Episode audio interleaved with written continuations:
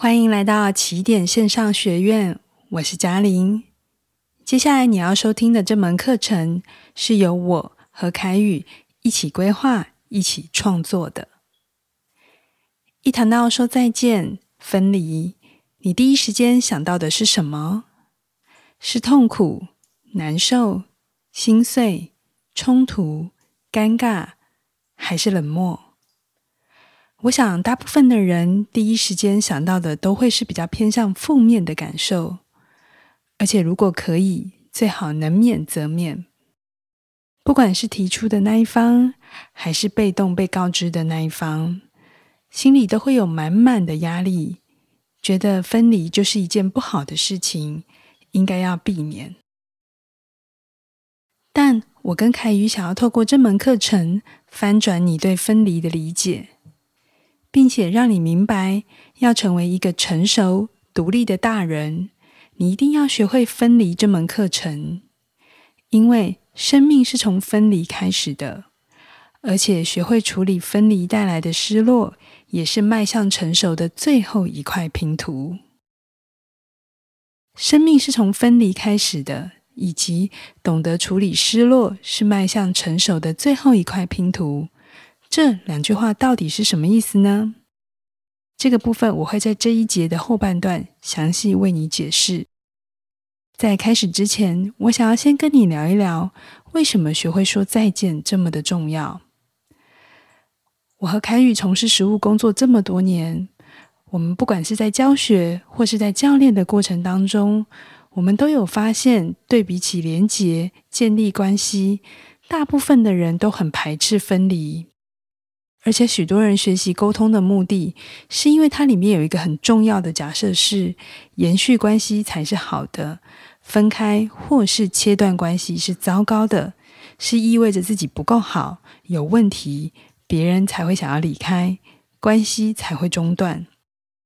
所以很多人拼命培养很多能力，不管是软实力的沟通表达，还是硬实力的专业能力。透过扩大、充实自己的各种条件，希望能留住生命里的各种关系，不让关系有断裂的机会。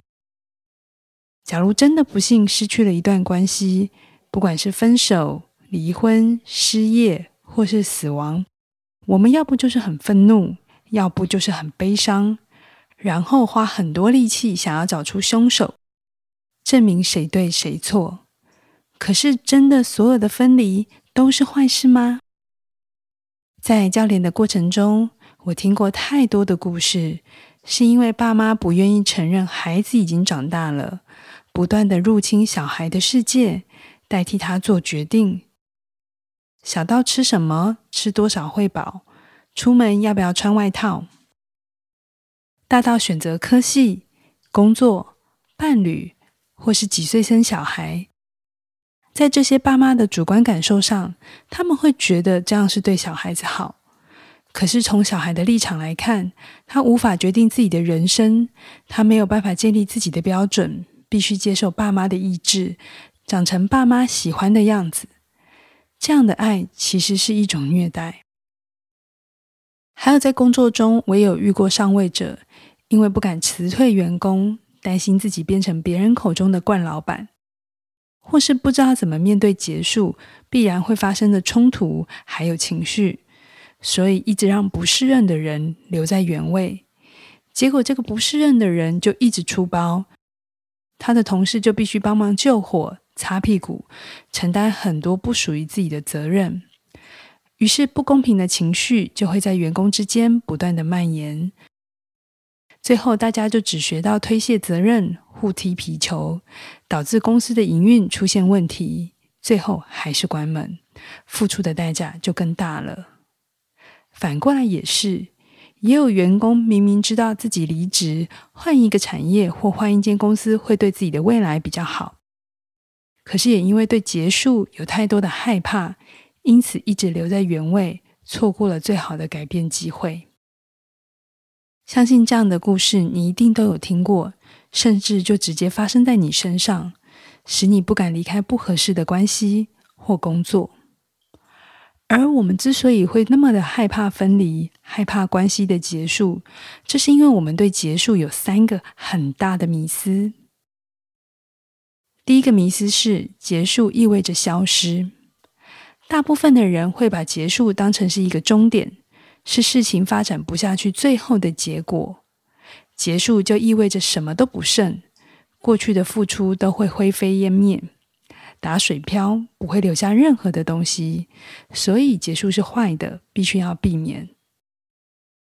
但你一定也听过一句话，这句话是这么说的：结束只是另一个阶段的开始。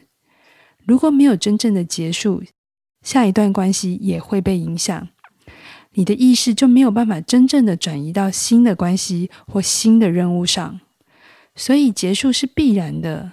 懂得好好结束，你才能把过去的累积带到新的地方。我举一个我自己的例子：我大学念的是经济，研究所后来跑去学咨商。当时我也觉得我大学念的可能一辈子都用不上了。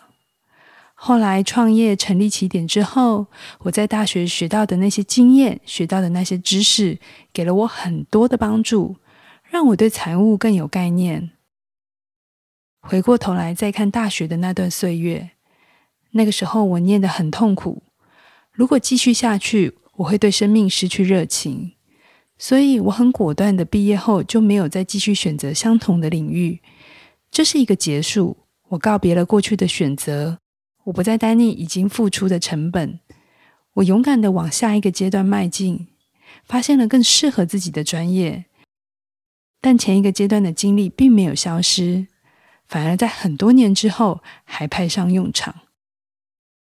也就是说，结束并不代表消失，所有你经历过的事情都会成为你生命的养分。再来第二个对结束的迷思，就是结束是意外，永恒才是对的。这个信念往往会让我们想要一步到位，做好一个决定就要长长久久，所以结婚最好不要离婚。选定了一个职业，最好能保障你一辈子的安稳。如果关系或是工作发生断裂，没有办法继续下去，那一定就是有人做错了，要不就是有人劈腿不负责任，要不就是老板太笨，同事太坏，勾心斗角。也就是说，我们的内心有一个假设是，中断都是因为外部的问题。如果没有外界的干扰，我们就可以像牛顿的第一定律。持续往惯性方向发展，这种对于永恒持续的渴求，其实就像公平正义假说一样，我们太需要好人一定有好报，坏人一定要有坏报。这种深埋在我们大脑里面的城市还有信念，会造成我们很多的矛盾还有痛苦。最大的矛盾就是我们会否认生命的诞生其实是从分离开始的。这也就是我开场提到的第一句话：生命是从分离开始的。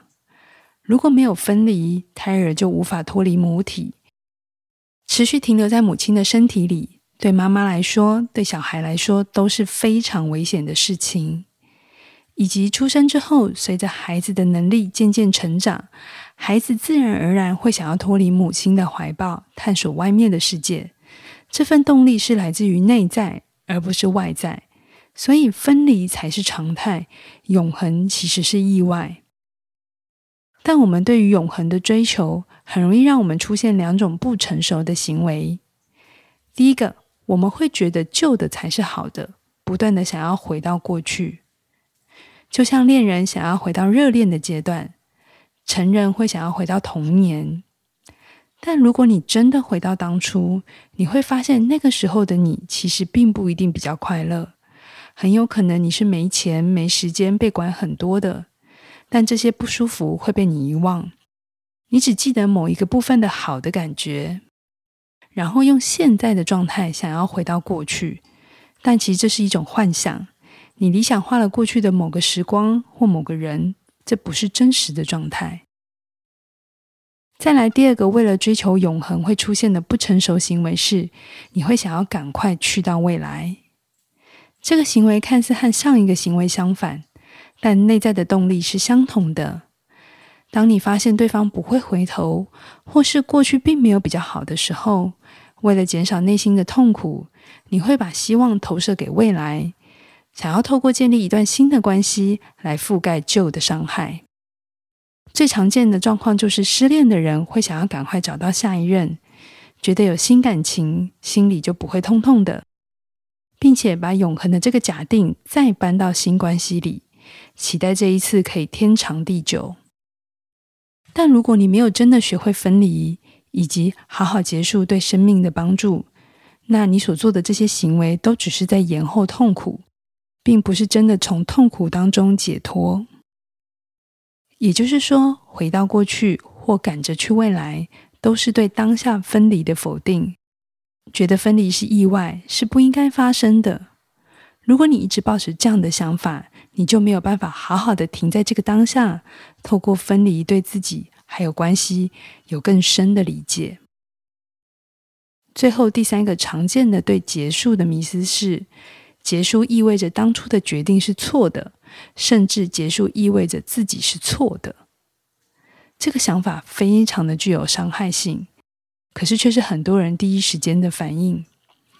当一件事情没有好的结果的时候，我们就会有悔不当初的心情，希望能够再来一次，重新做选择，跳过不喜欢的结局。然而，如果你有机会再回到过去，用当时候你所拥有的知识、资源还有条件，你有很高的几率还是会做出跟今天一样的决定。因为每一个你当下做出来的决定，都是你在当时评估之后觉得现阶段对你最有利的决定。如果你因为结局不好就想要推翻过去，那么你其实是在否定自己过去所有的价值。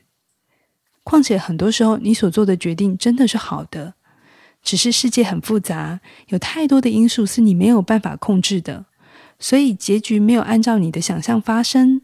但这不等于你是笨的，你做错了决定，而只是教会我们生命很丰富，我们要学会更谦卑。真正成熟的人会知道，决定跟结果必须分开来看。结果不好不等于决定是错的，反过来也是。现在看起来是错的决定，不等于结果一定会不好。总而言之，如果我们对结束一直抱持的想法是结束意味着是终点、是意外、是错误的，那么我们的姿态就是逃离。我们会把结束当成是敌人，而不是朋友。听到这边，你可能会好奇：结束怎么会是朋友呢？结束能带给我们什么好东西呢？这就是这门课程要为你细细解说的。在接下来的课程中，我和凯宇会用浅显易懂的方式，帮助你了解关系是怎么一回事。透过全面性的了解关系的发展过程，来好好学会分离需要哪些前期的准备，以及基本的能力发展。毕竟没有关系就没有所谓的分离，要学会与分离共处，你就要弄清楚关系是什么，关系是怎么建立的。在过程当中，你是怎么长出自我意识的？进一步分辨自己跟别人有什么不同，这就是生命最早的分离，也是你日后长大成人之后所有分离的基础。无论你想要处理的是哪一种关系，家庭、亲子的、伴侣关系的、友谊合作的，还是工作职场的，身为人，你不可能不经历分离。关系的结束，无论你是主动提出分开来的人，还是被动结束关系的人，分离这个议题会贯穿你所有的人生，直到死亡的那一天。你越能坦然的面对分离还有结束，你就越能好好的维持关系，明白关系真正重要的是什么。当时候到的时候，需要做改变的时候，你也会有更多的勇气踏出去，迎接新的挑战。很多人不敢改变或是做决定，表面的理由当然很多，像是经济压力啊、道德问题啊，或是对未知的害怕等等。可是追根究底，这些迟疑都跟我们怎么看待关系的建立还有结束有关。记得生命是从分离开始的。如果你想要真正的成熟独立，你就必须学会面对分离，还有失落。这也就是我开场提到的第二句话：要成为一个成熟独立的大人，学会处理失落是发展的最后一块拼图，不能跳过，也没有办法省略，否则它就会回过头来影响你的人生还有成长。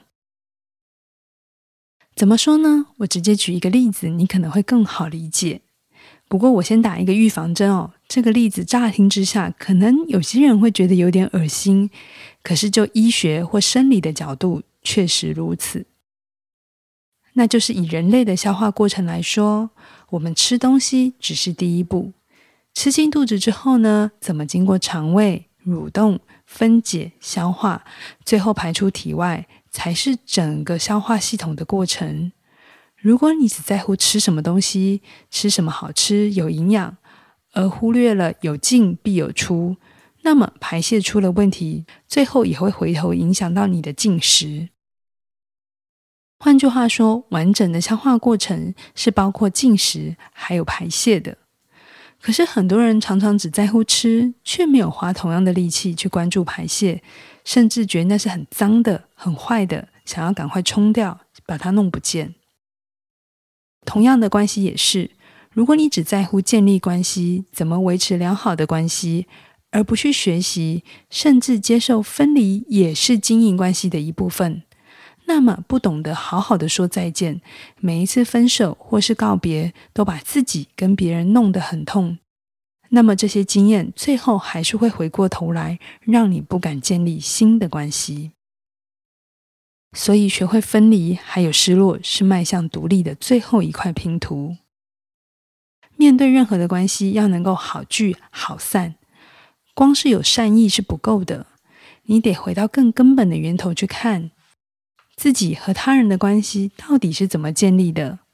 过程中，你或你的家庭是怎么帮你为分离做预备？你内在的安全感跟归属感是否有足够好的经验做地基，帮助你往上长出自主独立的能力？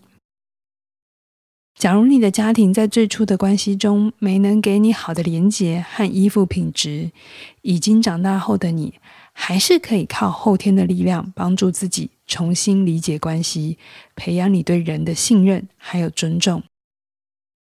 有了对关系更全面的理解后，在这门课程里，我和凯宇还会针对不同的关系属性来帮助你更全面的理解分离。毕竟，你身为别人家的女儿、儿子，跟父母说想要离开家，跟你是别人的员工，想要跟公司提出离职申请，你所需要负担的情绪压力是不同的。在这门课程中，我们会分为六大区块，细细的跟你分享。第一个，在家庭关系里，身为父母跟小孩要怎么面对必然的离家，爱与放手怎么摆放。再来第二个，在友谊的关系中，身为朋友或彼此的互动是比较平等的，这种比较没有强制力的关系又该怎么落地，彼此心里才不会有疙瘩。在第三个，在职场的关系中。身为老板或员工，要怎么面对工作里的期待？当彼此的需求无法彼此满足之后，又该怎么看待辞职或是解聘？好好的说再见。第四，在亲密的关系中，当爱情走到了尽头，又该怎么好好说再见，而不需要对彼此有愧疚感或是愤怒，觉得分手或是离婚是对自己的否定？再来第五，面对死亡的来临。我们又该怎么接受亲人的离去？以及在你意识到自己也快要告别人世的时候，你可以怎么安抚自己的心，更平静地走向肉体的终点？第六，最后如何告别旧的自己？明白你现在所有执着的一切，其实都不是真的。当你愿意退一步，你会发现你那些赖以为生的信念还有想法，都只是过去的产物。就像一则禅宗的故事哦，有一对老和尚和小和尚要渡河，结果桥被冲走了，河边站了一个美丽的姑娘，没有办法过河。老和尚就问姑娘：“愿意让我抱你过河吗？”姑娘点点头，老和尚就把姑娘抱过河，并且把她放下。平安过河后，小和尚就问老和尚说：“师傅啊，出家人不是不能近女色吗？你刚刚怎么可以抱姑娘过河呢？”老和尚悠悠地说：“你还在想那件事情啊？我都已经把那个姑娘放下了，难道你的心还抱着她吗？快把那个姑娘放下吧。”是的，身为人，我们这一生最需要修炼的分离，其实是对自我的认同。当我们认定了什么是好的，什么是坏的，我们就会按照这个逻辑一直走下去，直到遇到困难，才会发现此路不通，需要换个想法。这个时候就很考验我们有没有勇气推翻自己，和旧的自我告别，如此才有空间长出新的自我。换句话说，分离这门课并没有所谓学完的一天。只要我们保有意识，我们每天都在练习告别，也在迎接新的契机。你越能坦然地接受关系的来去，当改变或分离发生的时候，你就越能平静地去面对，明白这是一份礼物。也许分离外面裹的包装纸很可怕，让人不想要亲近。可是，当你一层又一层的撕下包装纸，你会发现，每一次的离开都是为了帮助你长出更好、更完整的自己。生命是从分离开始的，也是从分离结束。不管你被这门课程吸引的理由是什么，是因为过去分开的痛苦，想要疗伤，还是为了未来提前做准备，这都很好。在这门课程中，我和凯宇会跟你分享分离的重要，如何和生命中不同的关系说再见。无论你是需要主动提出的人，还是被动被告知的人，当你发现关系已经发展到一定程度，需要做改变的时候，你都能更坦然的接受关系的结束，明白结束是一种祝福，而不是诅咒。拥有足够的离线能力。你才能在独处的时候跟自己相处得好，在跟人连结的时候，更能去相信爱和善意的存在。不管身边有没有人，都有一种发自内心的平静，还有安全感。最后，我和凯宇诚挚的邀请你一起加入这门线上课程。这门课程的诞生源自于我和凯宇真实的生命经验。我们各自在人生的旅途上。因为穿越过分离带来的痛苦、愤怒、悲伤，还有怀疑后，我们深深相信分离不等于伤害，分离反而会让人更相信爱。于是，我们一同创作了这门课程。课程里，我们会用自己的故事帮助你学习分离，让你知道这条路并不孤单，有人陪就有光，有光就有希望，穿越成长的隧道。你会成为一个更有智慧、成熟的人。祝福你。